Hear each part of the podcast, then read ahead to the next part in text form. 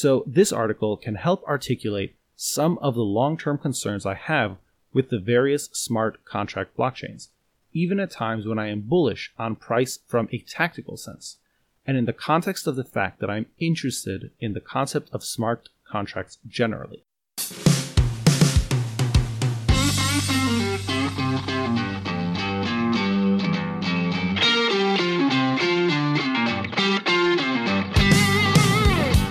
Welcome to Ethereum Audible, Ethereum in Depth, where we read the best in Web three Ethereum ecosystem. And today we are going bearish, bearish on Ethereum with Lyn Alden and her amazing piece, Proof of Stake and Stablecoins, a Blockchain Centralization Dilemma. I know it's kind of heretical to read something that's bearish on Ethereum on a podcast called Ethereum Audible, but I love Lyn Alden's writing. I think she offers a great perspective and objectivity that we just have to read as part of the Ethereum ecosystem. I think Ethereum bulls and bears need to take the time, do their homework, read the research, and form their own opinions. And that is why we are going to be diving into this very long article. We're going to be breaking it up into two parts. The first part is going to deal with proof of work and proof of stake. The second part is going to dive into the blockchain centralization dilemma based on stablecoins. And we're just going to have a blast because this is just a great piece of work. And while I don't agree with everything and I will voice my differences of opinions at the end, well, it's just a great piece of work. But as always, before we dive in, I want to thank the sponsor that makes these episodes and read-throughs possible. This episode is brought to you by AlpAudio. Want to learn on the go but need more depth than a podcast? Alp is the app for you. It's an audio education app that brings great in-depth courses that are as fun as podcasts but as educational as a degree. Each lesson comes with summaries, additional resources, flashcards, and more. You can even find Ethereum Audible on Alp with all of those additional resources. If you want to check it out, head over to get dot alp audio dot com, and that's A L P E, Alp, A L P E. Let's go. Proof of Stake and Stablecoins, a Blockchain Centralization Dilemma by Lyn Alden, originally published November twenty twenty-one. I've been asked a number of times for an update for my views on Ethereum since my January twenty twenty-one article on the topic, which received over a quarter million reads. In that prior article, I described Ethereum, explained areas where I was bullish, but also expressed my fundamental concerns with it. The overall tenor of the article was somewhat critical of Ethereum, which is why it received so much attention. In that article, I was also quite bullish on the proliferation on stablecoins in the coming years. I don't mean to pitch my content here, but for context, members of my premium service already know my updated views on Ethereum, because I've been providing updates on Ethereum pretty much every month since that initial article. The summary of those many reports was that I frequently describe problems with the Ethereum blockchain, including DeFi hacks, centralization issues, unintended chain splits, N F T speculation, and so forth, but that I've been rather tactically bullish in terms of price action for the intermediate term, once I initiated regular coverage in January. Here are some brief excerpts. Quote, "For those that are watching it, a firm Ethereum price break over one thousand four hundred dollars should be pretty bullish for the protocol in the intermediate term, since it clears out overhead resistance." End quote. That's from January thirty-first of twenty twenty-one. Quote, "Statistically speaking, Ethereum and other alts could very well outperform Bitcoin to the upside during the bull period of the cycle, as they often do. But I'd be worried about a lot of digital assets, especially outside Bitcoin itself, on a down leg of the cycle in maybe twenty twenty-two or twenty twenty-three, from February fourteenth, twenty twenty-one. The amount of E T H on exchanges has been in a downtrend since August twenty twenty, similar to what's happening with B T C. All else being equal, that's bullish. April fourteenth, twenty twenty-one. While I have concerns about Ethereum's long-term design and shift towards Ethereum two point oh, the very ability to change its monetary policy shows how impermanent the monetary policy is, it's hard to be bearish on price action in the intermediate term. E I P fifteen fifty-nine, which I wrote about favorably in my otherwise somewhat critical public piece on Ethereum back in January, should be pretty bullish for price when it goes into effect. And with Ethereum two point oh staking in effect since December twenty twenty, E T H tokens continue to leave exchanges and get locked up.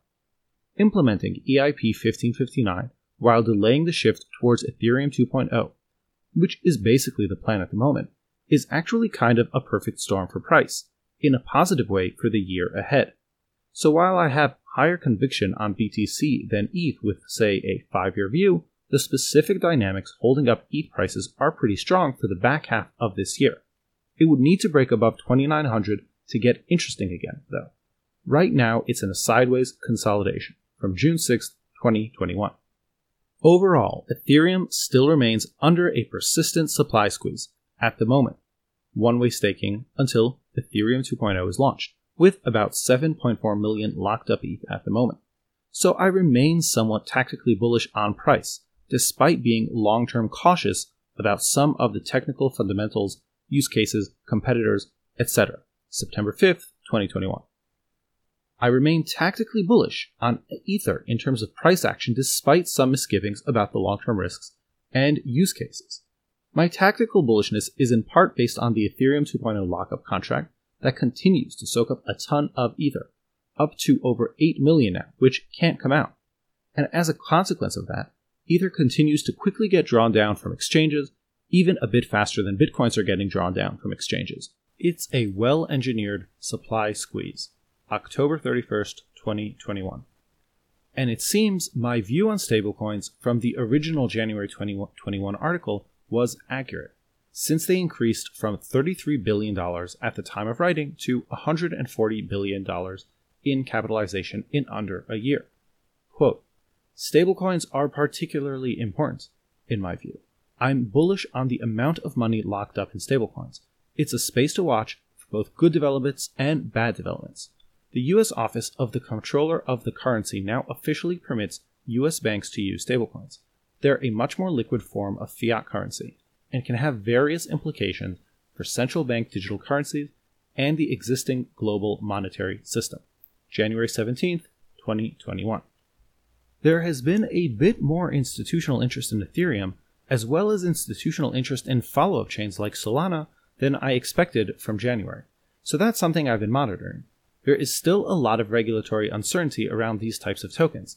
Unlike Bitcoin, they generally seem to meet the definition of being financial securities. For this follow-up public article, I figured it's time to delve into three related concepts that are more broad than just Ethereum. The first is about the trade-offs of proof-of-stake as a consensus mechanism in general. The second is the stablecoin centralization problem. And the third is the spectrum of centralization that various smart contracts chains use to compete with each other on fees. All three of these relate together because they affect how truly decentralized a proof-of-stake smart contract blockchain can be compared to the Bitcoin network, and how they can perform relative to each other in hostile or non-hostile regulatory environments. So this article can help articulate some of the long-term concerns I have with the various smart contract blockchains, even at times when I am bullish on price from a tactical sense, and in the context of the fact that I'm interested in the concept of smart contracts generally. I want to reiterate that I try to be as objective as possible when analyzing blockchains. It's no secret at this point that I like the Bitcoin protocol quite a bit, but that's because it's the one I am able to find the fewest faults with on a risk-adjusted basis. I analyze multiple asset classes from stocks to bonds to commodities to digital assets, and often compare individual assets within those asset classes. So when I analyze blockchains, I approach it the same way. And importantly, I separate technical price action from fundamental soundness, because they can be very different things for periods of time. This article touches on blockchains like Ethereum and Solana, but more broadly is about the centralization problems of proof-of-stake blockchains and custodial stablecoins in general, as the topics discussed here can apply to many blockchains outside of Bitcoin.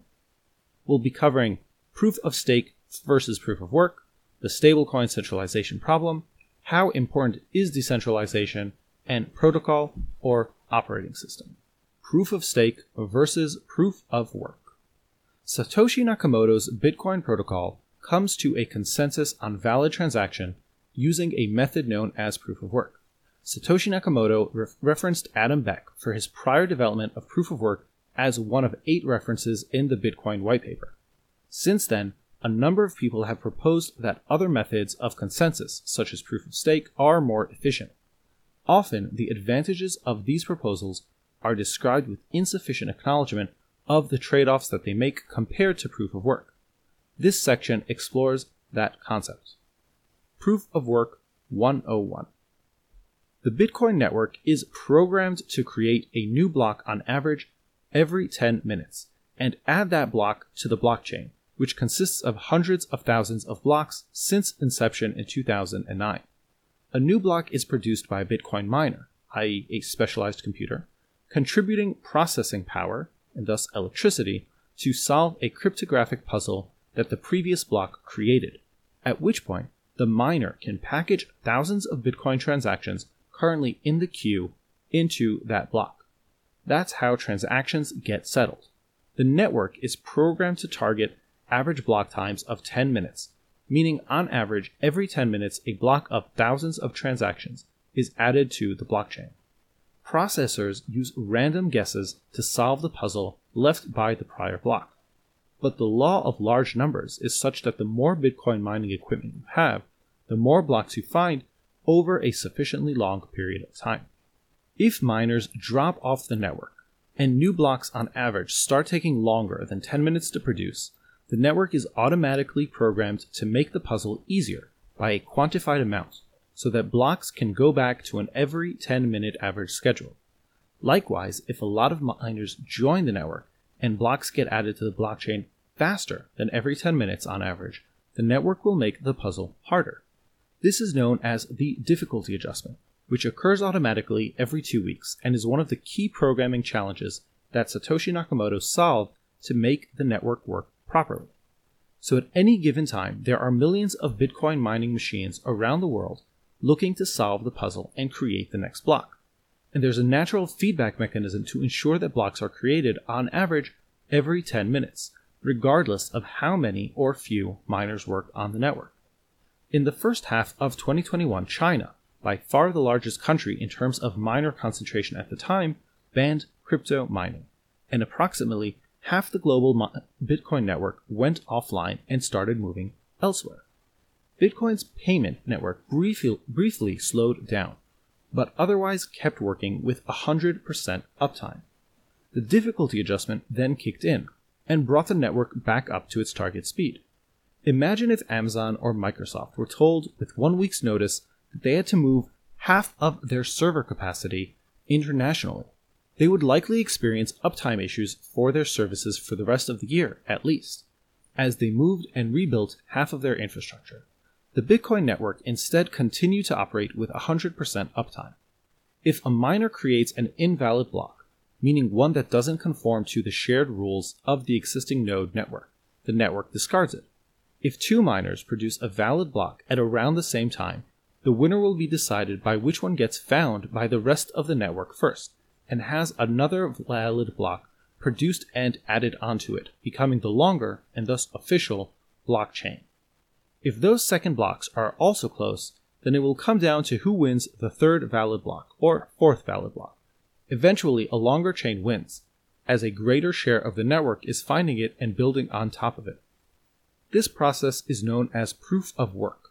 Millions of machines are using electricity to apply processing power to guess the answer to cryptographic puzzles left by the most recent block. This may seem like a waste of energy, but it's what keeps the system decentralized. Work is the arbiter of truth, in this case. There is no central authority that decides what constitutes a valid block or a valid set of transactions. The longest blockchain is verifiable at any given time and is recognized as truth by the rest of the network based on code. The longest blockchain is the one with the most work put into it, and that also meets the consensus criteria that the node networks check. That blockchain becomes the global consensus.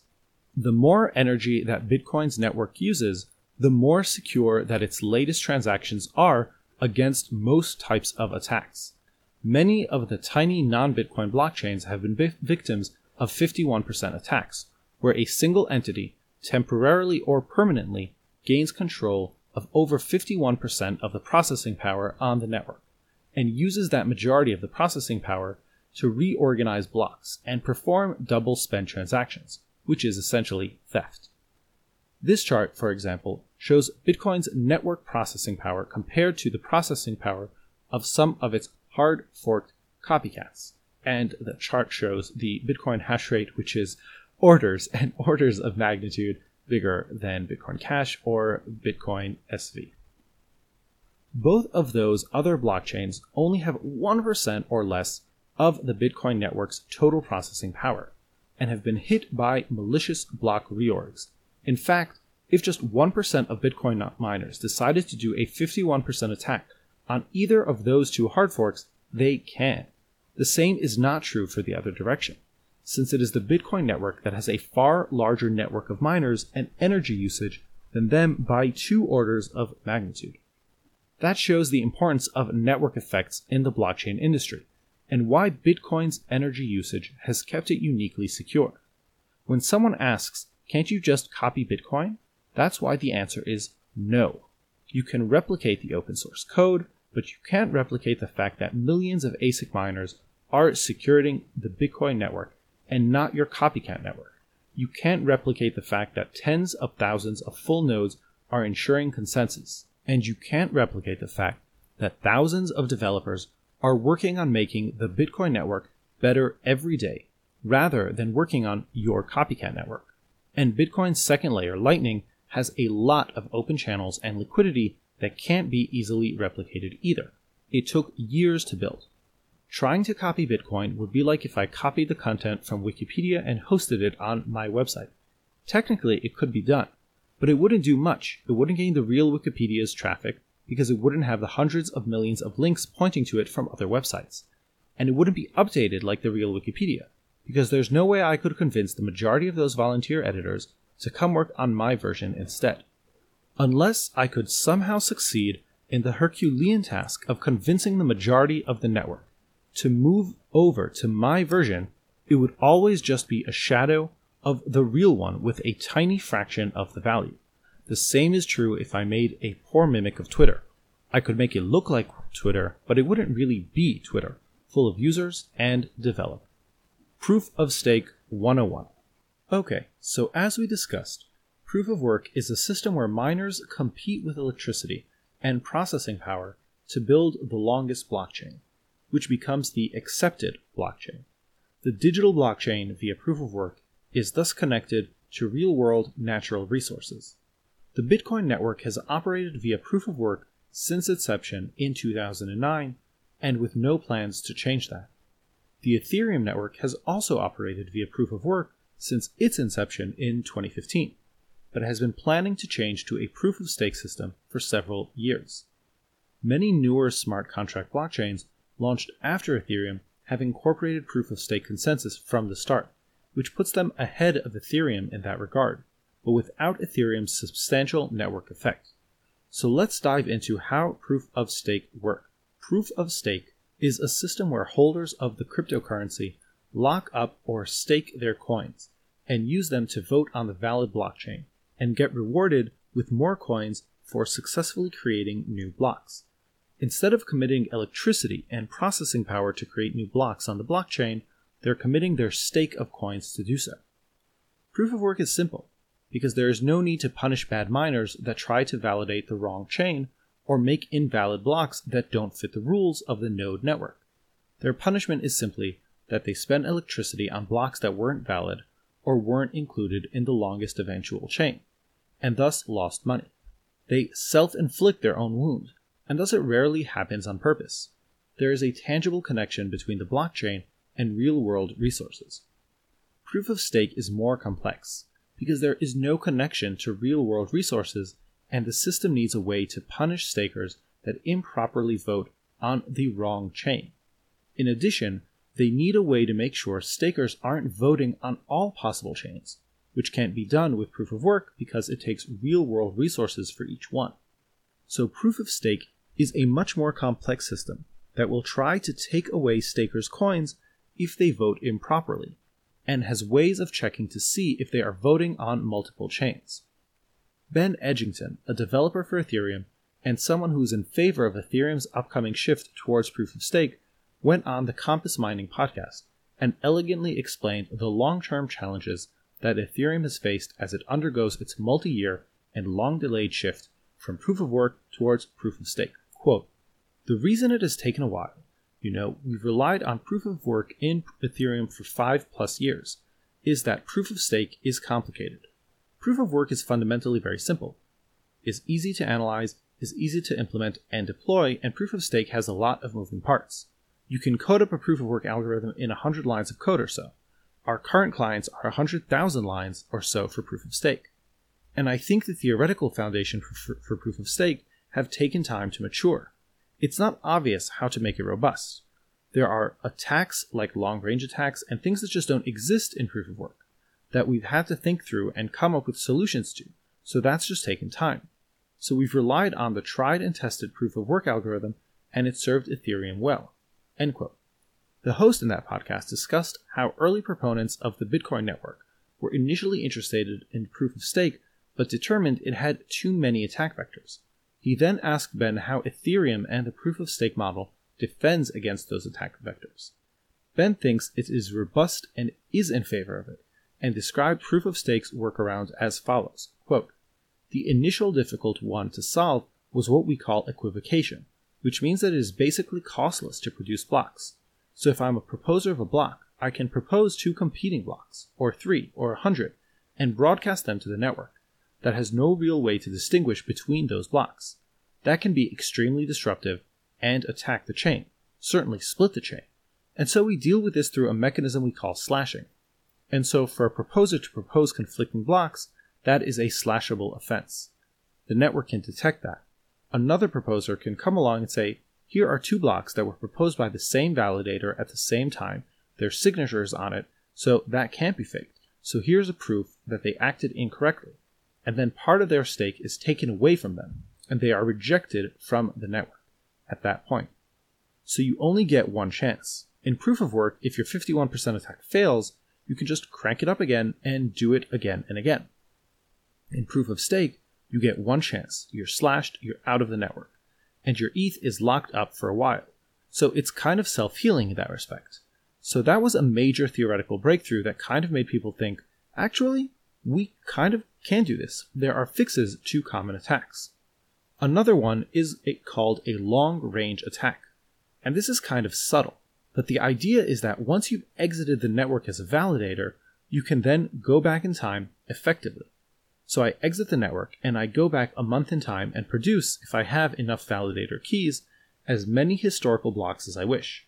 I can write a different history for the chain effectively, which conflicts with its current history, and I've exited so I can't be slashed anymore. So that's a long-range attack. We have an analysis of this, and an understanding of this, which Bitcoiners will hate, but we call it weak subjectivity. It's the idea that anybody who is continually online is always safe, because they are monitoring the chain and they always know what the correct chain is.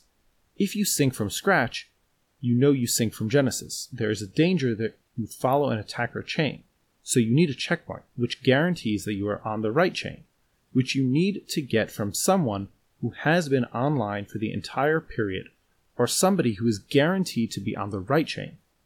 Now, that is called weak subjectivity.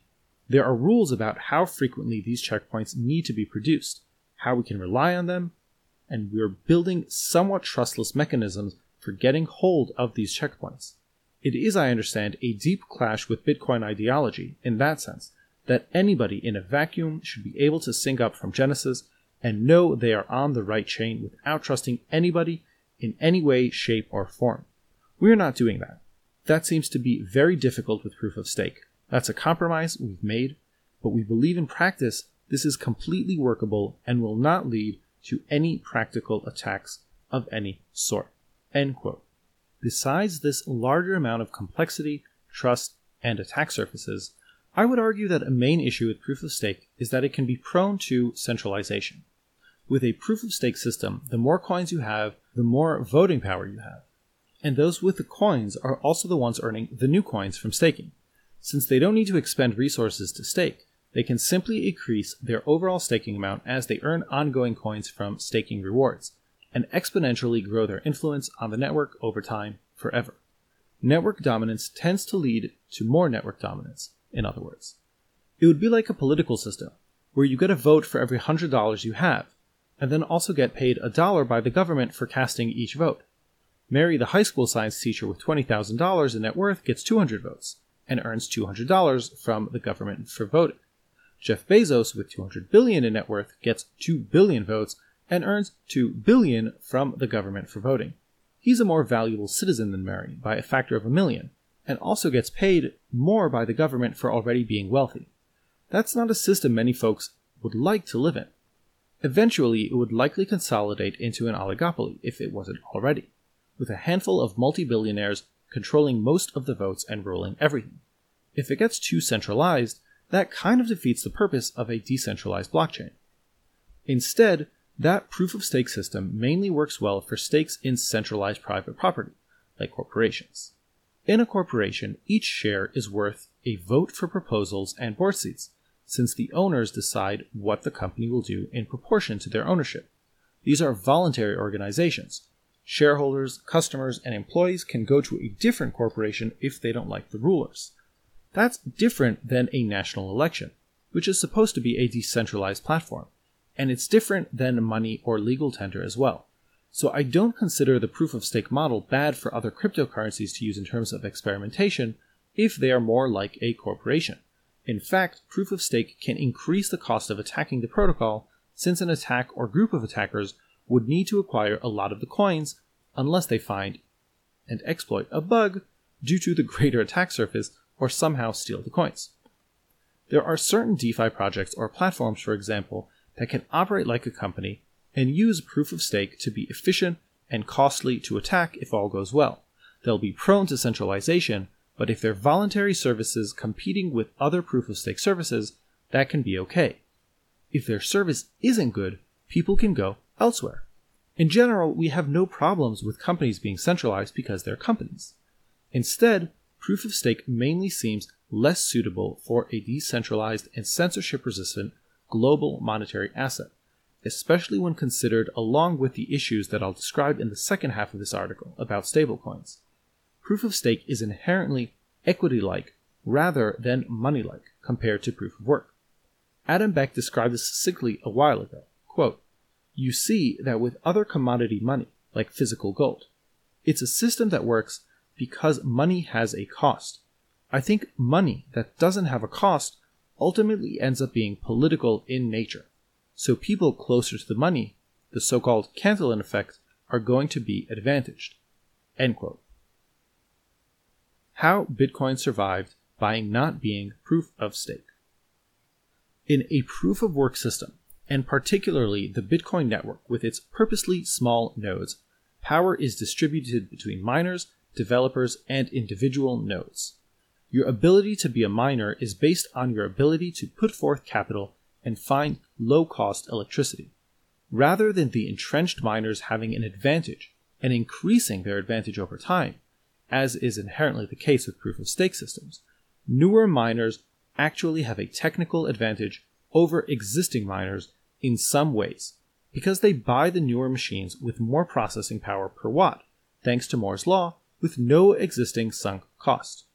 Mining businesses, old and new, are all constantly refreshing themselves with capital expenditures, making use of new cheap or stranded energy resources.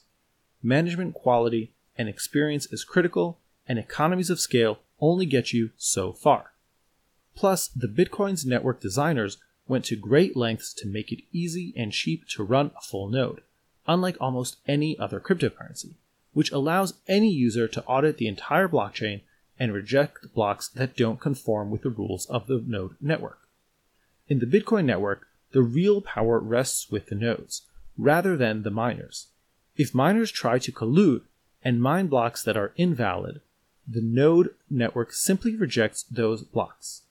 We can think of this as being similar to the U S Constitution that set up three branches of government to limit each other. The executive branch, legislative branch, and judicial branch have various ways to overrule each other in certain contexts, and have staggered term limits, which by design makes the political system resistant to changing too quickly and thus devolving into either authoritarianism on one hand or mob rule on the other.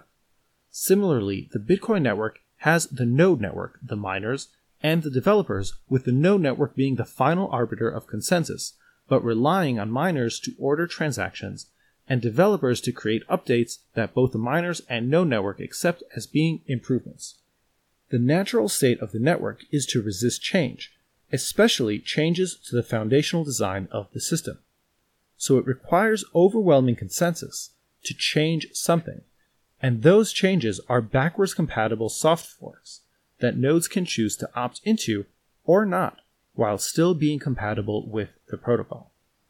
Many other blockchains that have come into existence since the Bitcoin network make multiple trade-offs, including making the nodes require immense processing power, bandwidth, and storage, so that only industrial-scale entities can run them, which centralizes the network into a handful of major providers who can audit the blockchain and ensure consensus. Bitcoin's proof-of-work and small block design keeps a lot of power with the individual user. Anyone running a full node can audit the entire blockchain, verify their individual transactions, and participate in the network effect that ensures consensus. I recommend that folks interested in Bitcoin and the broader cryptocurrency space read The Block Size War, which is a twenty twenty-one book that chronicles the history of the Bitcoin network as different factions struggled with each other to shape the design of the protocol and to see who had the power: developers, corporate miners, exchanges, or individual users and nodes. It was a real-world test of Bitcoin's level of decentralization. It was a constitutional crisis for the Bitcoin network, in other words, and it passed the test. Ever since the network's early history, there was a growing divide between people who wanted to increase the block size and people who wanted to keep it small. Increasing the block size allows the network to process more transactions per unit of time, not taking into account layer two solutions and sidechain solutions, Lightning and Liquid, which didn't exist yet. However, increasing the block size also increases the bandwidth and data storage required to run a full node, and thus puts it out of the reach of the everyday user on a laptop or Raspberry Pi. Even Satoshi Nakamoto himself played a dual role in this debate. He's the one that personally added the block size limit after the network was already running, but also discussed how it could potentially be increased over time as global bandwidth improves. If users can neither mine nor operate a full node themselves, they have to trust large-scale network providers, and Bitcoin could cease to be a trustless decentralized system. It would permanently weaken the consensus function of the network, in other words. After the seeds of this disagreement were laid from the protocol's inception, and with Satoshi Nakamoto long gone, it was from twenty fifteen through twenty seventeen that the block size war went into full conflict. At one point in twenty seventeen, over eighty percent of miner processing power, the biggest maker of Bitcoin mining equipment, prior lead developers of Bitcoin, and a large number of major custodians and exchanges, including Coinbase and Grayscale, were in favor of increasing the block size with an upgrade called SegWit two X, not to be confused with the normal SegWit update. That's an overwhelming amount of support among the corporate-level players in the industry, or as they described themselves in their New York agreement, they were a critical mass of the Bitcoin ecosystem, and yet they failed. The existing developers, and most importantly, the majority of the individual node operators, were not on board with the plan, and so, along with multiple other reasons, it was aborted. Quote, SegWit two X was a failed contentious hard fork attempt outlined in the New York agreement that intended to double the block size limit. The hard fork has been denounced as an attempt made by C E Os and owners of large Bitcoin businesses to introduce changes to the currency's protocol and development cycle with ulterior motives. Though over eighty percent of miners signaled intention for the SegWit two X and the New York agreement, it failed to gain any consensus among the community and core developers. End quote.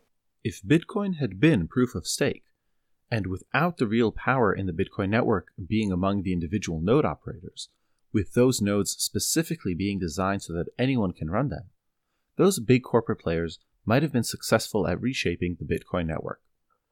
That could have put running a full node out of reach of normal users and thus partially centralized the protocol. More realistically, it may not have been that small block size increases that did it, but it could have set the stage for a series of much larger block size increases down the road. If Bitcoin were built on a proof-of-stake model where the more coins you have, the more voice, votes you have on how the network functions, the large exchanges and custodians could have used the millions of coins they held on behalf of clients to vote in their own favor. This is similar to how Vanguard and BlackRock hold trillions of dollars of indexed equity assets for their users and maintain the voting rights on those assets. Some folks on the big block side also forked their own blockchains out of Bitcoin throughout this war, creating large block versions of Bitcoin, including Bitcoin X T, Bitcoin Classic, Bitcoin Unlimited, Bitcoin Cash, and Bitcoin Satoshi Vision. All of those have fallen significantly versus Bitcoin in terms of market capitalization and hash rate, as they have been rejected by the market. Some of these versions are now dead, and others have been subject to major fifty-one percent attacks. Proof of work and small full nodes together are the main way currently known to keep a blockchain sufficiently decentralized on the base layer, and with the highest level of security, including the most hardened attack surface. If Bitcoin ever upgrades to a different system, it would only be with overwhelming consensus among users. Proof of stake technical challenges. Ethereum has been running into more acute scaling problems than Bitcoin, which has opened the door to a number of more centralized and thus in some ways more efficient competing smart contract blockchains. And among these new proof-of-stake competitors, there are multiple examples of their systems running into technical problems.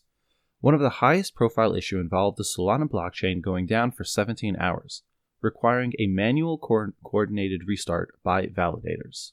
Solana is a popular V C-backed smart contract blockchain that tries to be a lot more scalable than Ethereum by implementing a combination of proof-of-stake with proof-of-history to achieve significant throughput. What are its trade-offs? Well, there are a number of them. Solana's higher throughput compared to Ethereum does not come with a free lunch. First of all, to run a Solana validator, you need a computer with twelve C P U cores, one hundred twenty gigabytes of RAM, and three hundred megabit per second upload speed. one gigabit per second is recommended.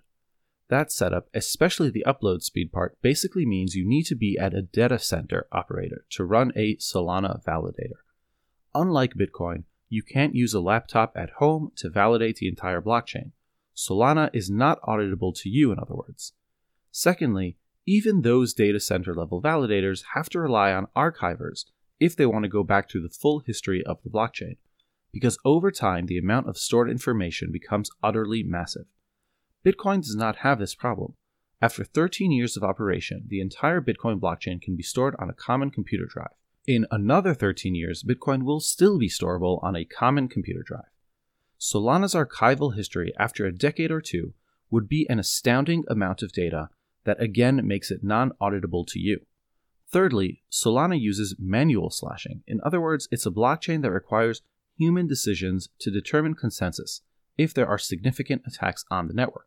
Quote, slashing is a hard problem, and it becomes harder when the goal of the network is to have the lowest possible latency.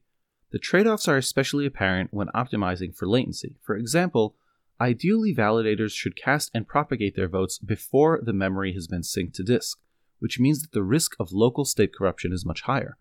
Fundamentally, our goal for slashing is to slash one hundred percent in cases where the node is maliciously trying to violate safety rules and zero percent during routine operation.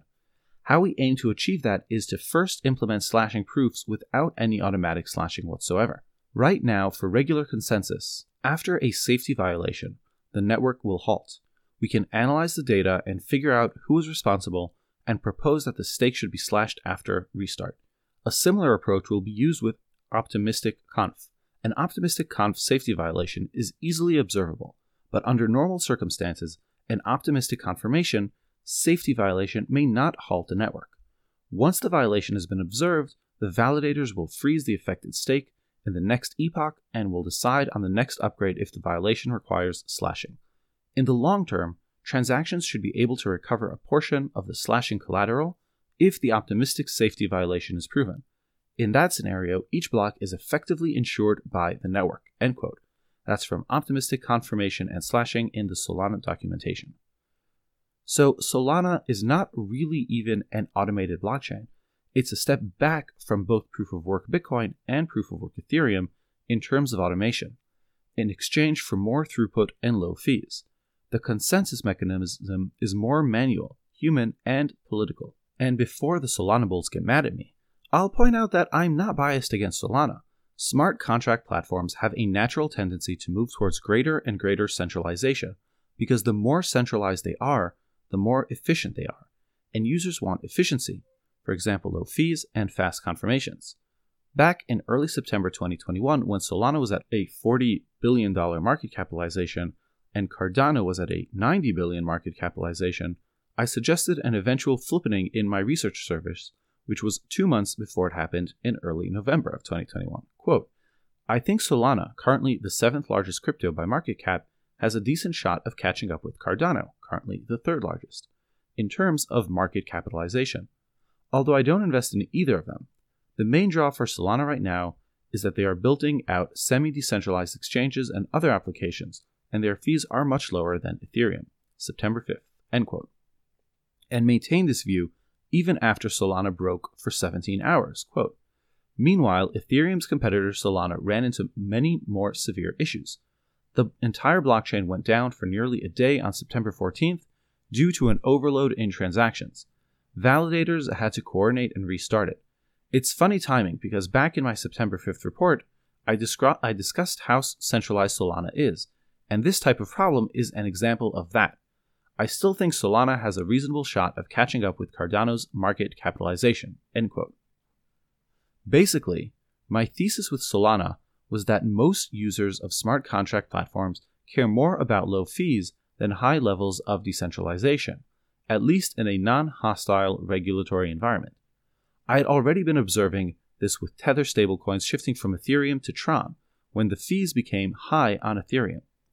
As a result, smart contract platforms that have higher throughput and a critical mass of support each have a decent shot of taking market share. The field at this time keeps diluting itself with cheaper and more centralized networks.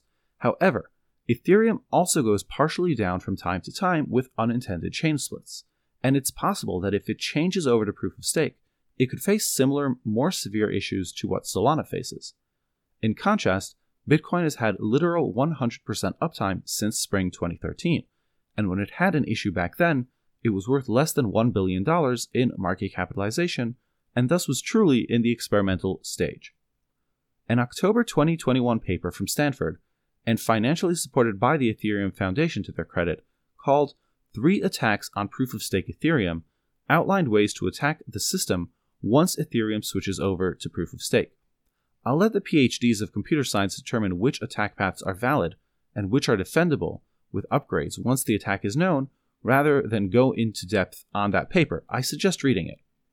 Ethereum developers have delayed Ethereum's transition to proof-of-stake for years. Their initial plan to switch to proof-of-stake was back in twenty sixteen, and we were about to enter twenty twenty-two.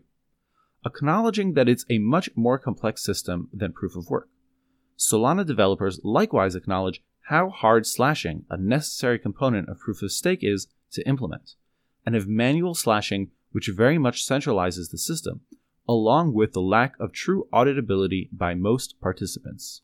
Hugo Nguyen has a series of articles critiquing proof-of-stake in terms of first principles.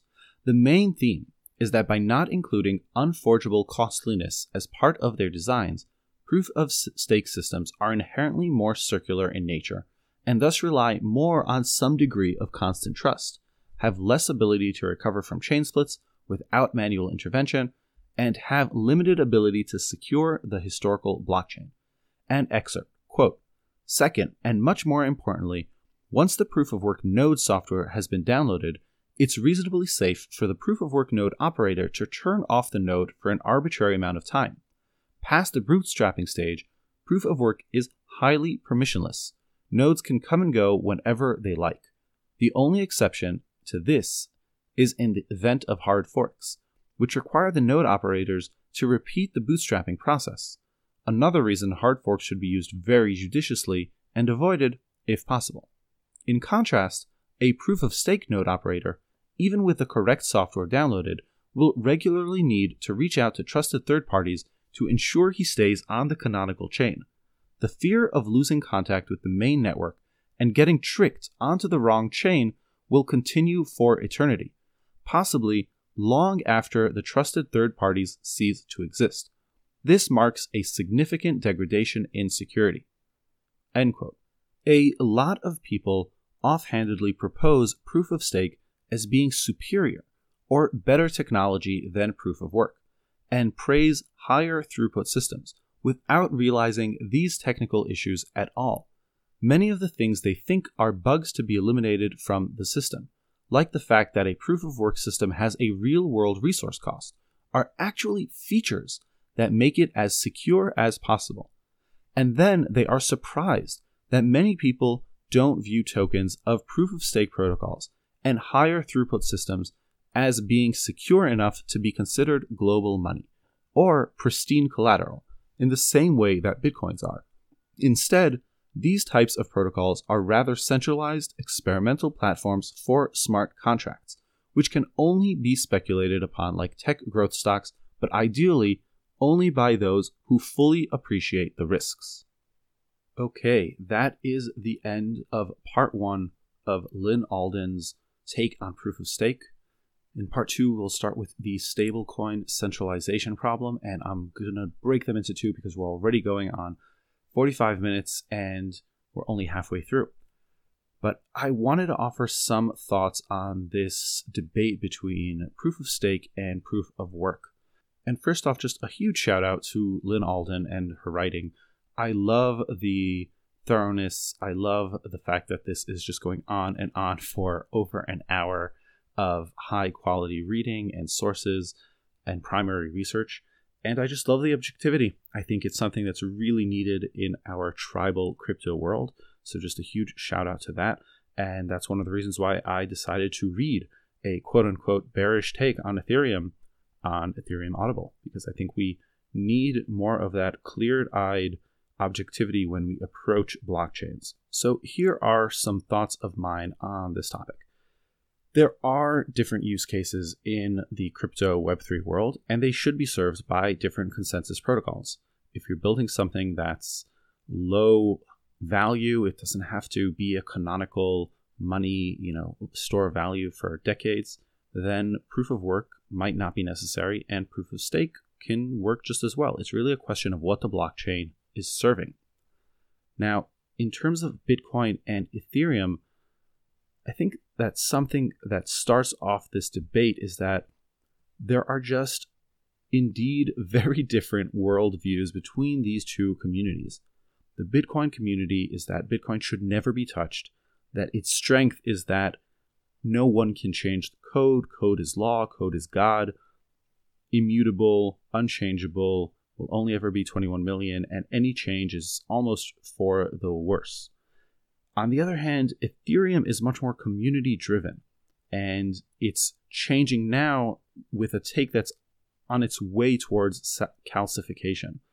And so the consensus of the community matters a lot because it's a live protocol.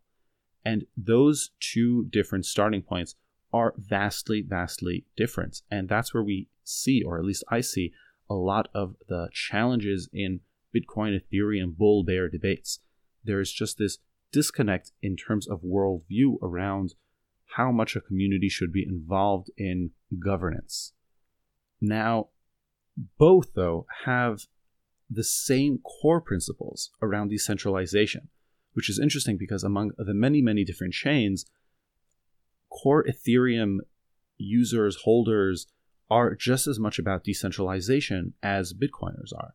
That's why they haven't moved to Solana or Tron or Binance Smart Chain or whatever it is. It's that individuals really can run a node and verify, and that there is no assumption of trust about the major validators, and that users have control. And while Ethereum isn't quite there yet today, it's definitely on the roadmap, and that those core principles are always front and center in all of the articles and takes that I read and all of the discussions that I listen to.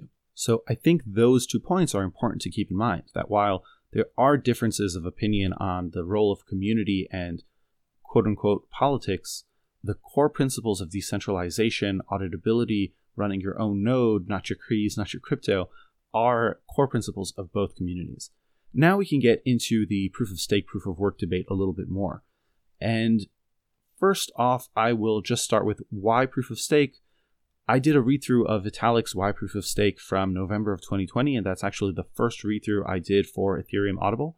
I highly recommend you dive into that. It's pretty short and very concise and highlights these three key benefits that proof-of-stake has over proof-of-work um, on defensibility and on decentralization. Now, I know Lyn Alden mentioned centralization, where the rich get richer. And yes, that is a valid risk, but I think the jury is out because proof-of-work also has strong risk factors for centralization. We've seen vertical integration happen before in tech, and that definitely leads to centralization, and that could definitely happen in the mining world, whether it's someone coming up with A SICs that are vastly better and vertically integrating to that, or just locking in some low-cost energy. Whatever it is, because it's in the real world, because doing things in the physical world are hard to do, any real advantage would be insurmountable, or it would be very difficult to overcome. And that's a factor that just exists in the physical world that doesn't exist in the virtual world of proof-of-stake, where if you had a rich player like Jeff Bezos, well, Elon Musk could come and play, and Mark Zuckerberg could come and play, and Jack Ma could come and play, and they would even each other out because all have capital from elsewhere.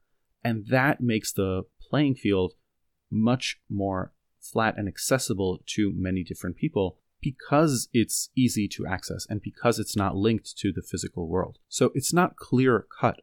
And the truth is, it's always a trade-off on decentralization and security.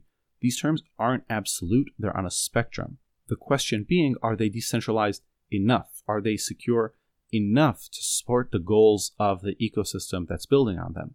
Whether it's being sound money, untouchable money, store of value, or a platform for smart contracts with credible neutrality that no one can stop. The one thing that it is safe to assume is that because of the large monetary incentive to attack either of these systems, they will be attacked.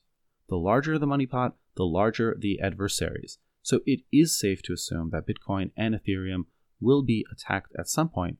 It's a long tail of risk, but one of them will happen. And so it's very hard to judge, at least in my opinion, which long tail risk will materialize on proof of work or on proof of stake. Will it be the miner who discovers how to do the A SIC and then vertically integrates and achieves control of the mempool? Or will it be some staker rising to power and politicizing the Ethereum beacon chain? The odds are pretty small on both of those, but it's just tough to know. And the only thing we can assume is that something will happen. It's just hard to know which of the tail risks will materialize. Now, that's why I look at these issues with three questions in mind. And they're one, how easy is it to attack the network? Two, how large an impact does that have when the attack succeeds? And three, how will the network either defend itself or react, bounce back from a successful attack? And while I think it is harder to successfully attack the Bitcoin proof-of-work chain, just because by now it's years ahead of everything else, it's distributed, the hash power is really decentralized, that's not to say that I don't think something could happen. You know, there are scenarios that I've been able to come up with where a nation state could pull off some crazy attack in the physical world and then launch a fifty-one percent attack on the chain. And if that sounds crazy, yeah, it might sound crazy, but that's the idea with long tail risks. They all sound crazy, but something here materializes.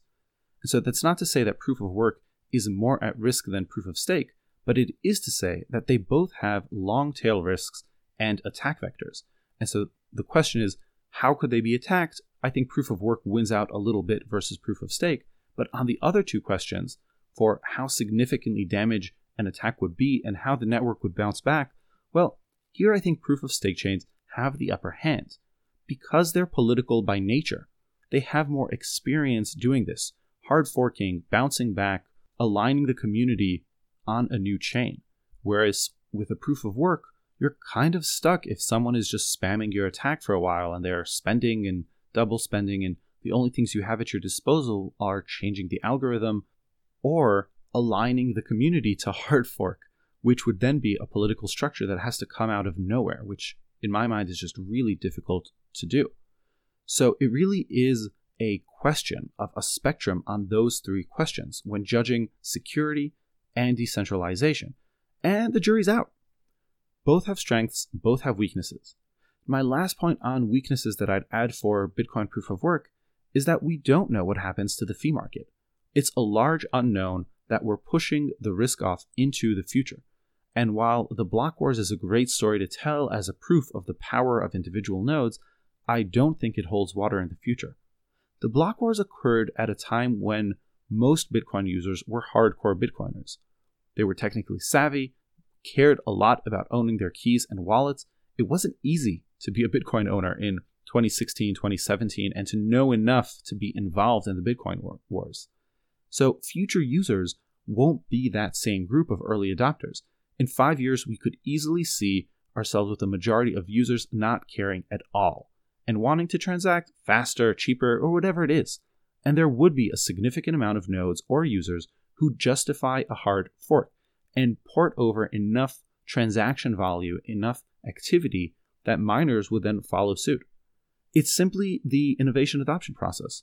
The majority, the early majority, the late majority, doesn't care about what the early adopters care about. So I know Bitcoiners love to wave the block debate wars around as proof of power of the community. I really don't think it holds water. In any event, I love Lyn's writing. I love her objectivity. And it's something we need more in our tribal crypto world. Part two will be the rest of the piece and then a brief summary take. See you then.